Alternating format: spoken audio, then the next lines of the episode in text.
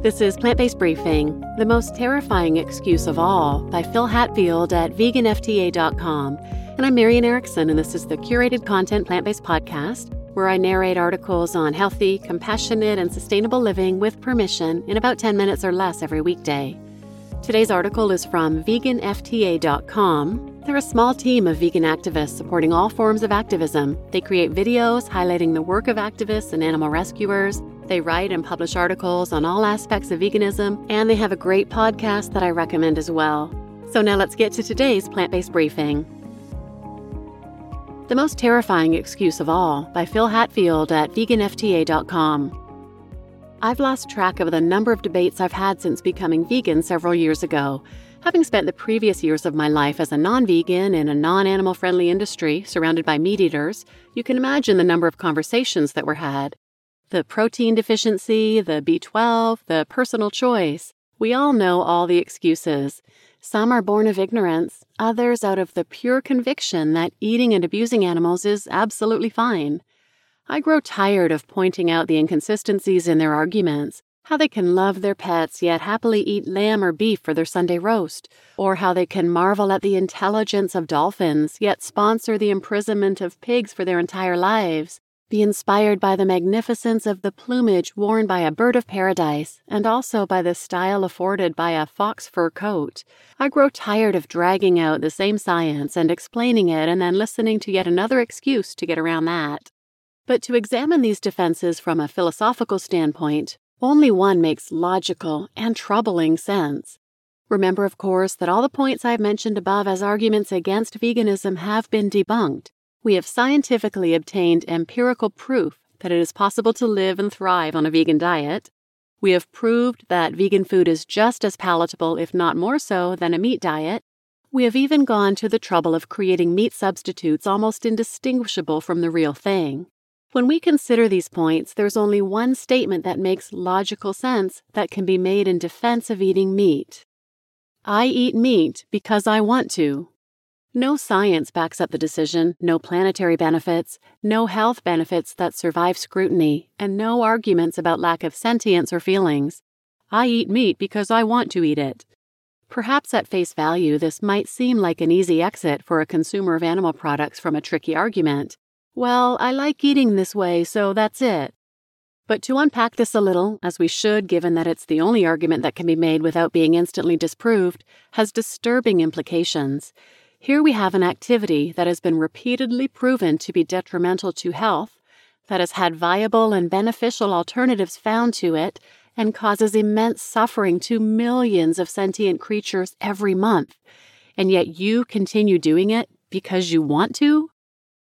If then you use this reasoning to justify the continued abuse of animals, can I use it to justify any activities that I might suddenly want to do? What else might we want to do in the future for no other reason than because it pleases us? It seems ludicrous to think of justifying any other harmful activity or crime on earth this way, and yet, when all other arguments and reasoning are exhausted, it is the excuse fallen back on time and time again. It is the unspoken reason lurking not only behind the slaughterhouse doors, but swirling in every lick of flame in the Amazon, every puff of smoke as the bulldozers open another rare element strip mine, every blast of the hunting horn, every buzz of the fishing reel, every roar of the coal furnace. It is the most terrifying excuse of all because it cannot be disproved. When someone says, I am aware of all the negatives and yet I choose to continue for my own gratification and personal enjoyment, it means they have chosen to listen to that little voice inside, the insidious, narcissistic streak that we all have, and given it leave to command them, chosen to ignore the sense of empathy that we all desperately need to cultivate, and instead given in to the temptations of personal pleasure. Of course, this happens on different levels for different people, and we are doubtless all guilty of such reasoning in other areas of life to some extent or another. But we are entering a time where the continued abuse and consumption of animals and the destruction of their habitat and the natural world can be put down to little else. We have access to too much information to claim ignorance about these issues. The science is clear. There is no room left to say that you weren't aware and the time is coming when you will be forced to make these choices in the open, As the continued options for a vegan diet and lifestyle become more and more affordable and appealing, and the damage caused by the meat industry becomes more and more publicly apparent. That is not to say, however, that all who use this reasoning are in some way to be seen as the enemy or inherently evil. Many make this choice subconsciously, and it is for this reason that continued outreach, education, and ever improving vegan choices are so essential. Sadly, though, the further up the heights of power we look, the more evidence there is that those at the top, and therefore with the greatest capacities for decision making and propaganda distribution, are making this choice consciously, particularly when it comes to large scale benefits and therefore destruction. We need to address this by looking not only at those around us with whom we can engage in immediate conversation, but by looking to create a new set of values for our societies, ones which will finally quiet the little voice inside which can only say more it is becoming so abundantly apparent that the abuses inflicted by us on the natural world are tied so closely to our collective psyche of capitalist growth and endless personal gain that it is only by going back and re examining the very roots of our culture that we are going to change permanently for the better. You just listened to The Most Terrifying Excuse of All by Phil Hatfield at veganfta.com. And I'm your host, Marian Erickson, and I think he is spot on. This is the only excuse that makes logical sense, and it's so difficult to get around if people don't have their own personal awakening. But he does say something that gives me hope. He says that the time is coming when people will be forced to make these choices in the open. Right now, everyone can participate in this cruelty, pay for these abuses three times a day, and hide behind it because everyone's doing it.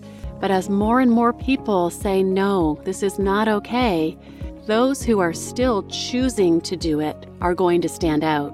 And a lot of people aren't going to want to stand out as abusing animals on purpose.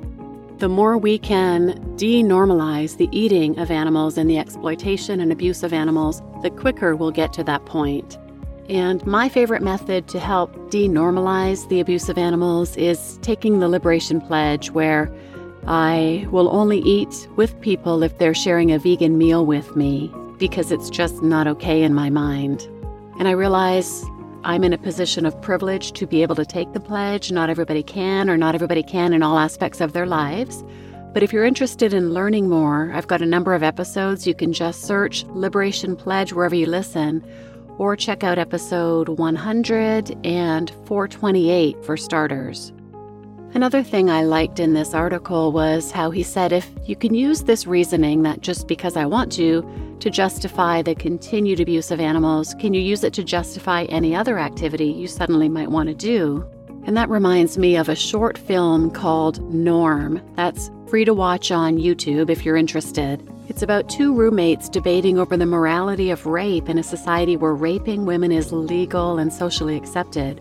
And it's interesting because it's obviously an absolutely ridiculous premise, but all of the arguments are the same arguments people make with the eating of animals. It's really fascinating. You can search Norm on YouTube. It's by Vidara Films. I'm not sure if I'm saying that right, but V I D A R A. And I'll put a link to that in the show notes as well. So please share this episode with anyone who might benefit, and thanks for listening.